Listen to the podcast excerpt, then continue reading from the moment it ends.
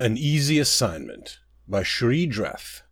Holmar, I've received your request to be reassigned outside the mine for the remainder of your indentured servitude. I was tempted to reject your request out of hand, as I have your last three requests. It is not my fault your wife misses you, or that the mine takes your breath away when you work. I did not accrue the debt you owe, and it is not my responsibility to give you a cushy way to work it off. However, I find myself in need of a small favor. One of the goblins, a chief of theirs, has taken to rabble rousing among the workers. I want to show him who runs the mining effort, and I'd like you to do something for me. The chief is seldom ever seen without a feather colored trinket, a totem of little value, but something I'm sure he prizes in his own primitive way.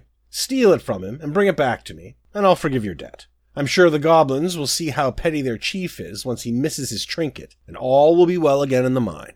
Shuri.